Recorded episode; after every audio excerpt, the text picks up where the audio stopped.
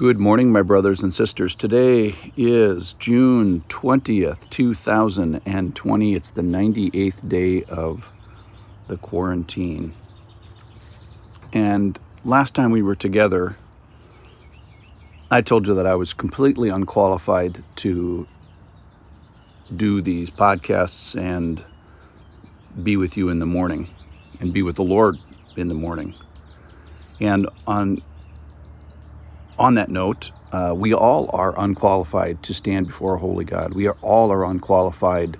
Uh, Isaiah had to put a burning coal to his mouth, and everybody who really does go and see God, they're a little bit gobsmacked. So I have that, and so do you. We all are finite slash infinite beings standing before a holy God. So we're out of our league. But here's the thing is I'm no more out of my league than you are. So I hope that's an encouragement to, you and that you can do this too. So we talked uh, that I'm not an expert. I have no real training. I'm not a theologian. I, I hardly even know what systematic theology is. Uh, I d- probably don't know the most about God. I don't have the best spiritual pedigree. I don't have the best spiritual uh, resume. So, so you're asking, well, that's great. What does this guy have? Uh, so let's talk about that. Um, you know, I may not be the deepest guy, but I might be deep enough. A couple things I have going for me. Uh, I'm real. I'm not dead. I'm not a professional. I think those are all uh, positives in my category. And I'm pretty excited about God, which I want to talk to you today about. So I am a quote student of the word, uh, and I put the word in in quotations in the sense that uh, I'll, I'll, say it uh, hyperbole as I like like to do is I don't care about the word. The word is is a means to uh, an end, which is the Lord. So I'm a student of the word in as much as I am a student of God. I am a student of God first I am an, an enjoyer of God. I stand before Him. He is the amazer. I am the amazee. So let's get get that straight uh, right out of the the chute.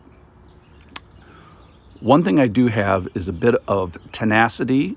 Uh, that is, I have the I like to ask questions. I'm inquisitive. I have a high degree of wonder.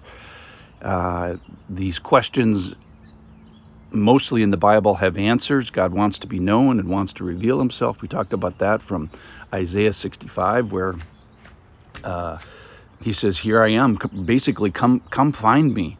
And uh, in, a, in a really good way, we're playing hide and seek, not in a, in a bad way.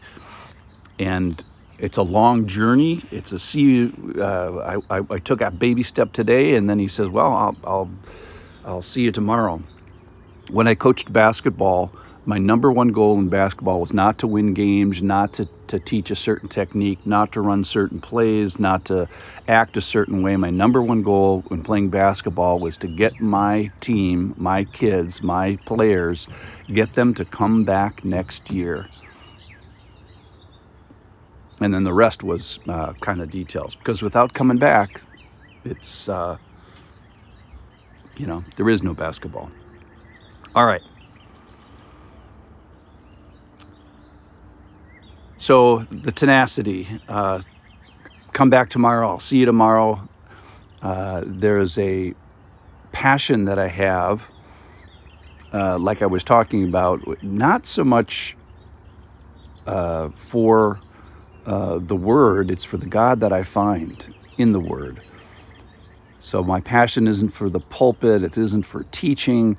Um, I call this my passion for my green chair. That's where I do my devotions. It's really for the God. It's not about the chair, of course. It's about the God that I find in uh, in the green chair. There's a uh, a line that I'm just going to pull out of context here in Genesis chapter 30 2.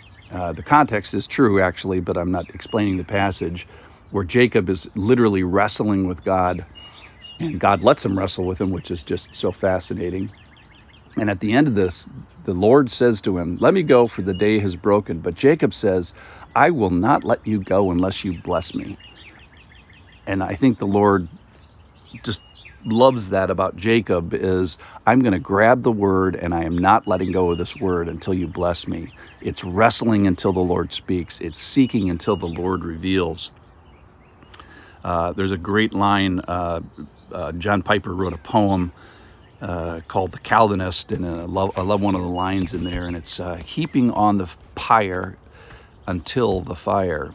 So Calvin is saying that I, I heap, I'm building this this uh, this fire with sticks and logs and everything, and getting it all ready until you bring the fire. I bring the wood, you bring the fire, is really what he's saying. All right, so I want to talk about my passion. Uh, obviously, it's from the grace and the favor of God that He, His, His choice, His election, uh, His faithfulness to me. Uh, he's given me a, a, bit of the heart of David, I think, of just seeking the Lord, not theology, not knowledge about God, but uh, knowledge of God uh, Himself. So hopefully, I'm the kind of guy that they burned at the stake 650 years ago. So here's my main qualification as I was thinking about this. My main qualification in speaking to you and uh, hopefully encouraging you uh, is not for s- teaching, not for serving, not for study, not for uh, knowledge of the Bible, but it's for the concept of be with me. Uh, my passion to be with the Lord. I cannot wait to get out of bed in the morning and have coffee with God and you know what? I think that God cannot wait to get out of his bed, put his bathrobe on, get his cup of coffee, and come be with God. So my passion isn't for the Bible, even though that's the, the vehicle. My passion is for the God of the Bible. He stands as the amazer, and I stand as the amazee. May it be so for all of us. Amen, my brothers and sisters.